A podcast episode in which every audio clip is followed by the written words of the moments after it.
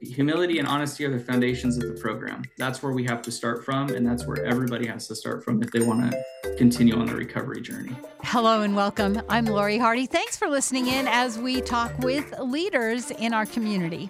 Joining me today is Jacob Grillo with Conquer Addiction. They provide a range of evidence based treatment options, including medications that have been proven to help people conquer and overcome their addictions and psychiatric illnesses.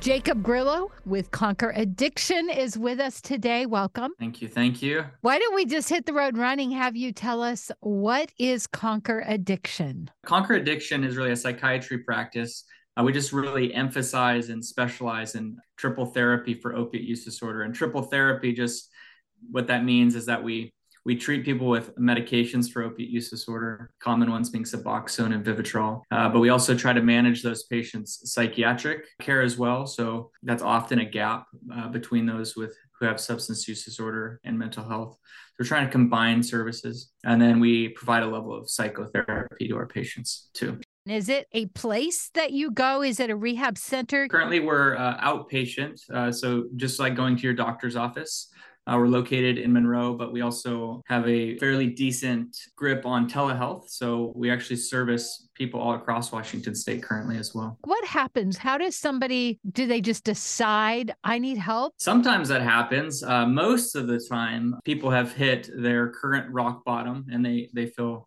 hopeless and they so they reach out. Certainly some people do that on their own. Others are mandated by some agency or they're kind of pushed into it by family members. But ultimately people in recovery who do well embrace it and decide to do treatment on their own. When they come in, do they go through a certain amount of time, like six months or a year? How does that work? Uh, we don't really have a, a, a, limit on how long somebody stays with us. Our focus is medications. So medications for opiate use disorder can last anywhere from six months to some the rest of somebody's life. So we don't have a program. What I would say is that uh, it's really considered about the two year mark of sobriety where people are considered to be in a safer zone than in, in regard to the recovery progress. It's not a short term treatment by any means. We hope people form good relationships with the providers here and uh, we can help assist them along their recovery journey. You talk about the triple, we call it triple therapy. Tell us a little bit about each element. So, medically assisted treatment, is that new and what is it? How does that work? Sure. So, medication assisted treatment or uh, medications for opiate use disorder really is focused on medications that can really be helpful for somebody's recovery. The most common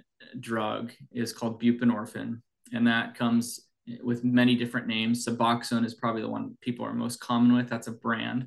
And then there's other medications called Vivitrol. And Suboxone, why it's so effective is because when somebody's been using a very strong opiate for, for a while, their brain structure has changed. It's it's not it's not the same as it used to be. What Suboxone does is it activates the same receptors as the opiates they were using, but but only about halfway.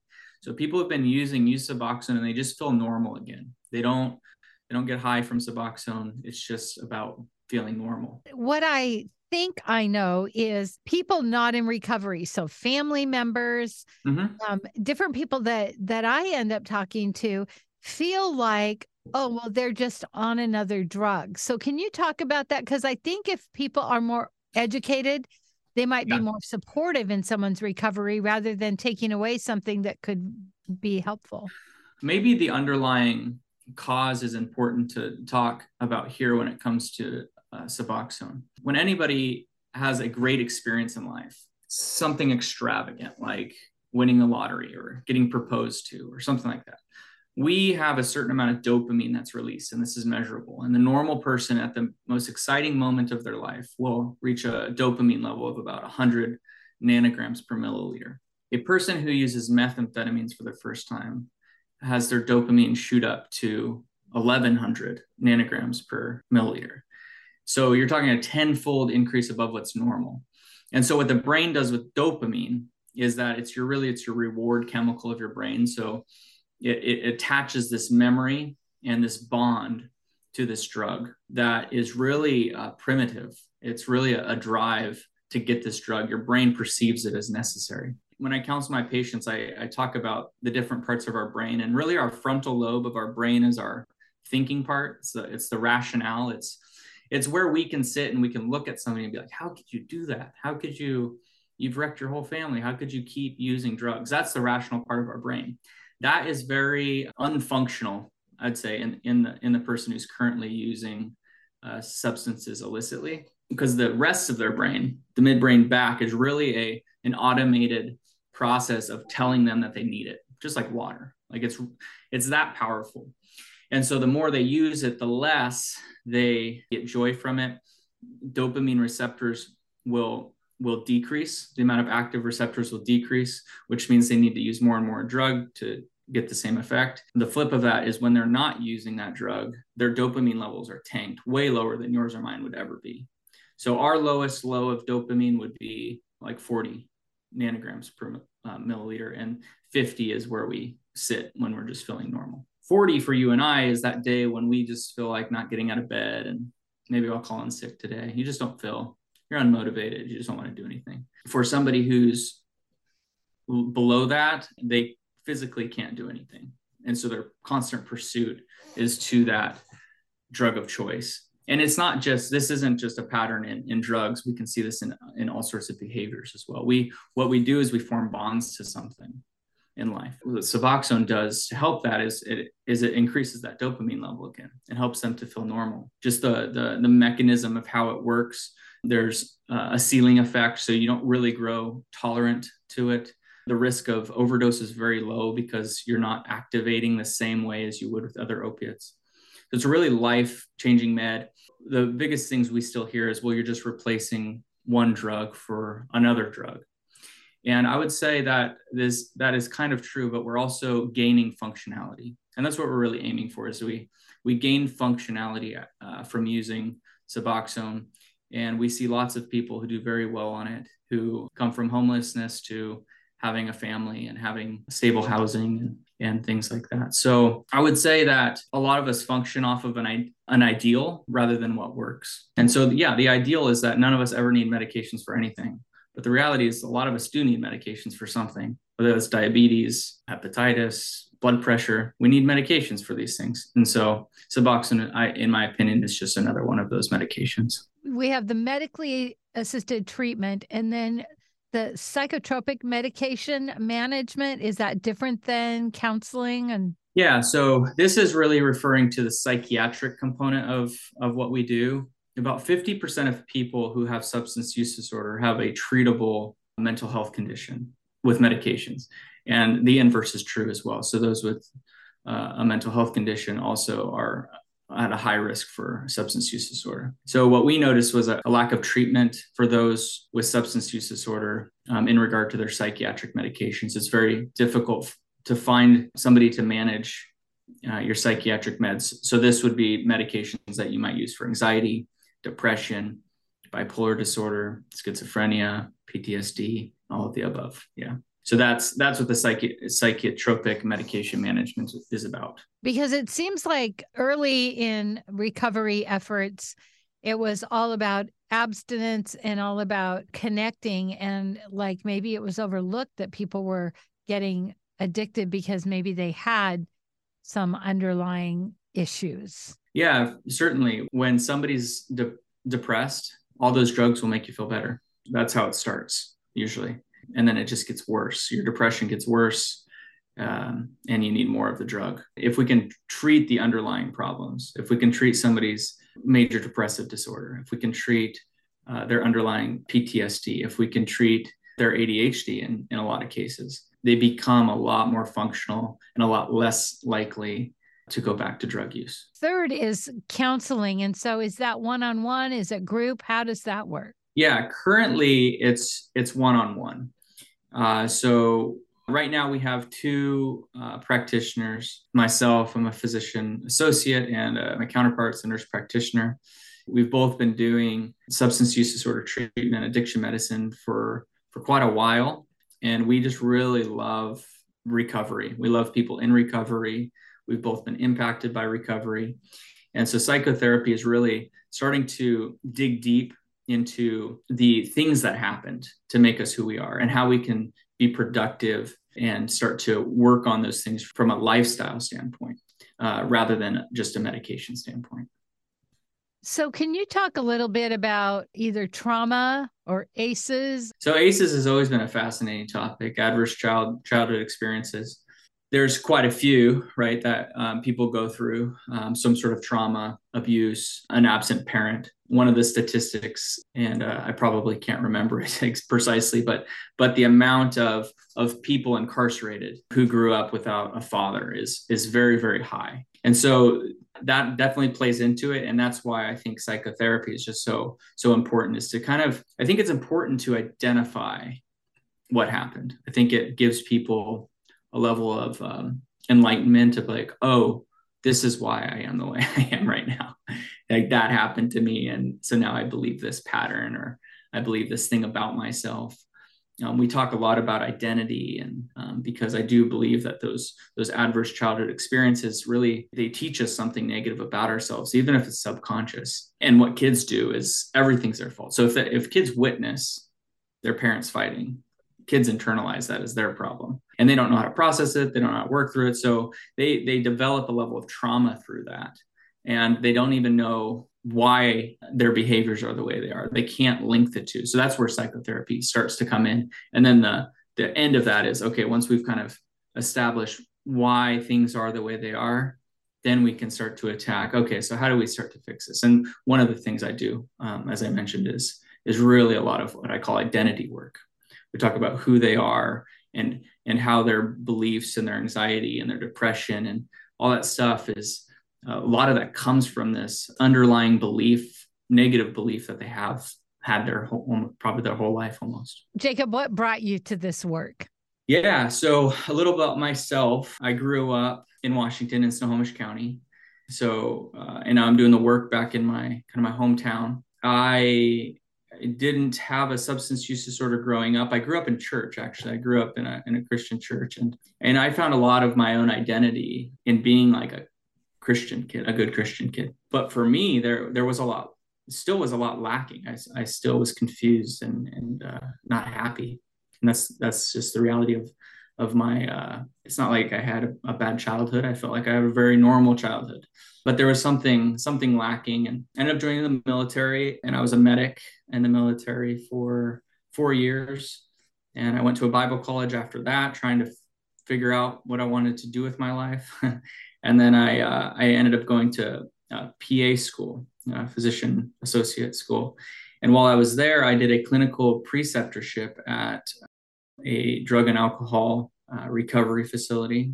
And uh, my time there was actually spent quite a bit in in groups in 12 step groups in art therapy groups. And what i found was a realness to people that i hadn't experienced in my life yet. And it's i think that was the seed that planted the idea of recovery in my mind and how it uh, is really a beneficial process for for anybody to go through, not even just those with substance use disorder. And why did I think that? Well, I thought that because I saw more realness in people in recovery than I had ever seen from any of the people that I grew up with in the in the churches I went to and things like that. So that's kind of where the seed planted for me. And then I got uh, my first position as a PA working at the Monroe Correctional Complex. And while I was there, I was really overseeing two populations the maximum security folks and uh, the violator population. And the violator population, there's just a ton of addiction that I, I saw, like the effects of addiction that I saw coming through the door all the time. And I really started to grow kind of compassion and uh, a desire to help them. And at the same time, just probably by design, uh, the Department of Corrections was kind of implementing their own work with medications for opiate use disorder. So I got to be very involved with that and help develop policy and procedure for the Department of Corrections. I've always kind of just wanted to open some sort of a practice that was surrounding addiction medicine, but I was very comfortable in my job and I didn't really feel like I had the time to to commit. Finally, I did. I was able to leave my employment there and start my my practice here I think COVID pushed that to some extent. I think that the problem got worse during COVID, uh, mental health and substance use disorder, and that really gave me the opportunity to serve in the in the way I wanted to serve. And and uh, I guess that's where I how I got here. We're talking with Jacob Grillo with Conquer Addiction. Where can we find you? Yeah, so you can go to www.conqueraddictionclinic.com, and that will have some info about about us and uh, where we're located and how you can reach us. If somebody is wanting to look into this, does do you take insurance? Yeah, great question. So, like I said, our our focus is opiate use disorder and um, so, with anybody who has opiate use disorder, the exception of Medicare, we will accept them into our practice. So, we take all the Medicaid plans and all the, the private or commercial insurances as well. One thing that I think a lot about when I was a little girl, there was a commercial about alcoholism, and it showed a guy. I can't remember which progression, if it started with the guy on the street or with the businessman, but it's like this is what we think it is. The problem has gotten so bad it's easy to connect addiction to homelessness. That's not the only population. Can you say more about that? Yeah you're right. Uh, homelessness is actually how many people do i see that are homeless is less than 10% most have stable housing and and some quite a few um, not only have stable housing but they have families and and kids and and a husband or a wife and and a job. And that's true of pretty much any substance. It can really penetrate uh, into, into anybody's life. I would note going back to the kind of the physiology is there there still is a, a genetic component to how somebody bonds to to drugs. So, really, genetics play a huge role, but genetics don't discriminate on uh, what your home looks like when I was running Esther's place, there was a couple things I noticed. One is there was a, a good percentage of people who were homeless who said they were raised homeless. Their parents were on the street, which for some reason that shocked me. And then the other shocking thing was people that came in had regular jobs. They were nurses and and lawyers. They ended up getting surgery and getting addicted. So, can you talk a little bit about that? So, actually, the, the history of opiate use disorder, there's always throughout all history has kind of been a drug that has kind of penetrated the, the community the most. And but most of them have remained relatively stable. But what happened is in the early 1990s, pharmaceutical companies came out with uh, narcotic pain meds and uh, oxycodone and and pushed that as a very safe non-addictive medication. Turns out they were very wrong. We discovered this in the late 1990s. And then in around 2008, physicians started to cut their patients' uh, opiate pain medications that they had been on for 10 years or 20 years, maybe. And that really pushed forward illicit drug use. So people now are going to find dealers who can just give them their medication. So that's when we started to see the, the overdose rates climb and then about 2014 or 15, fentanyl really took over, which is a synthetic opiate that's very, very potent. It's about 100 times stronger than morphine. And, and that's what's really led um, and drive the um, opiate overdose epidemic that we have right now is fentanyl. So when I look at your webpage and I see number one, I have thought for a long time that we need more than just recovery we need mental health support. People go through mm-hmm. recovery and then all of a sudden they realize, oh my gosh, I still have mental health issues and nobody addresses that. So when I look at your page, I think of hope. So can you talk a little bit about? I mean, it sounds like you came to this because you had compassion and you had hope. So can you shed a little light on that? Hope is necessary. I have a, a, psychiatrist that I work really closely with, and his name's John Berner, and he owns his own psychiatry practice in Woodinville. And one of the first things he he mentioned to me was that uh, you always have to give your patients hope, and I think that's so true. Whether it's something that's hey, you know, there's this medication that's being studied. Just hang on for a couple more years, kind of a thing, and and hope really does drive our will to to do better I've countered very few patients who I genuinely don't think want to get better. very few. Almost all of my patients truly desire to get better. It's a very confusing thing for them to go through to to do the things you don't want to do. It's just it's very confusing.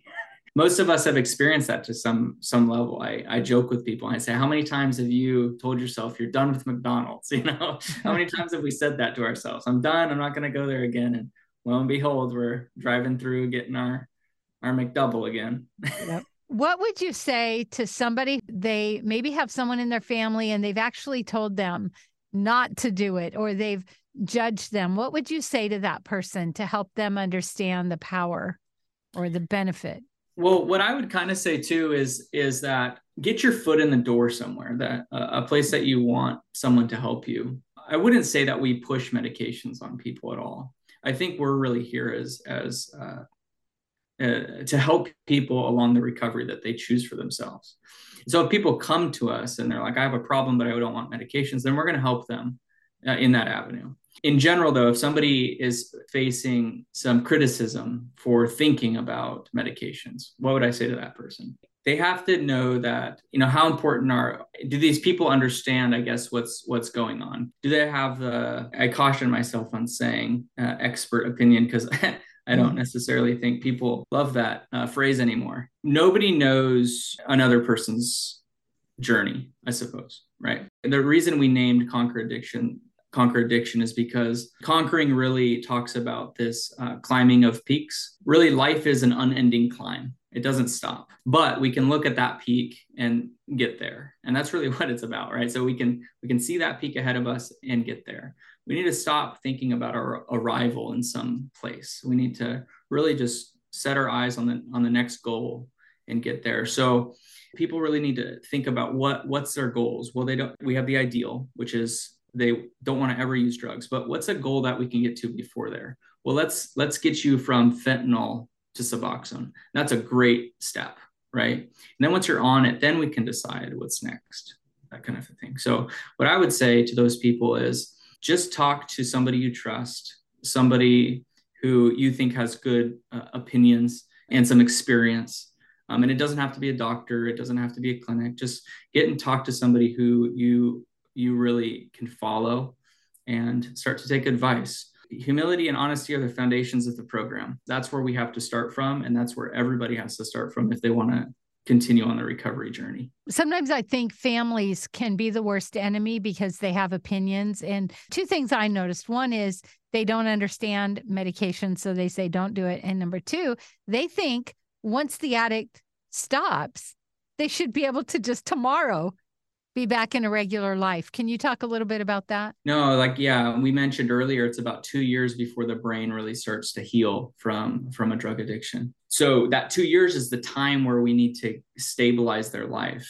We need to make sure they're not homeless anymore. We need to make sure that they have strong connections with other people and strong bonds with real human beings. So families can be, and we're really intertwined with our families.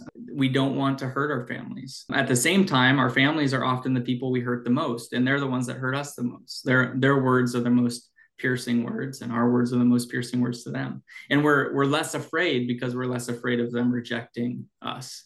So we're able to be more ruthless to them because we won't they won't reject us and vice versa. That's really unhealthy, but that's the way, the way, it is. Sometimes people just have to separate from loved ones for a little bit. We talk about boyfriend girlfriends that are in recovery, and often our suggestion to them is to let's cease this relationship and come back together when we have two whole people rather than two kind of half people that are that are not healthy and whole. So we do some work with them and then if they choose to get back together, they do it's not a requirement that they break up, but it's it is definitely one of my suggestions because I see so many times where one person uh, is doing good and then the other is not, and they just get pulled down.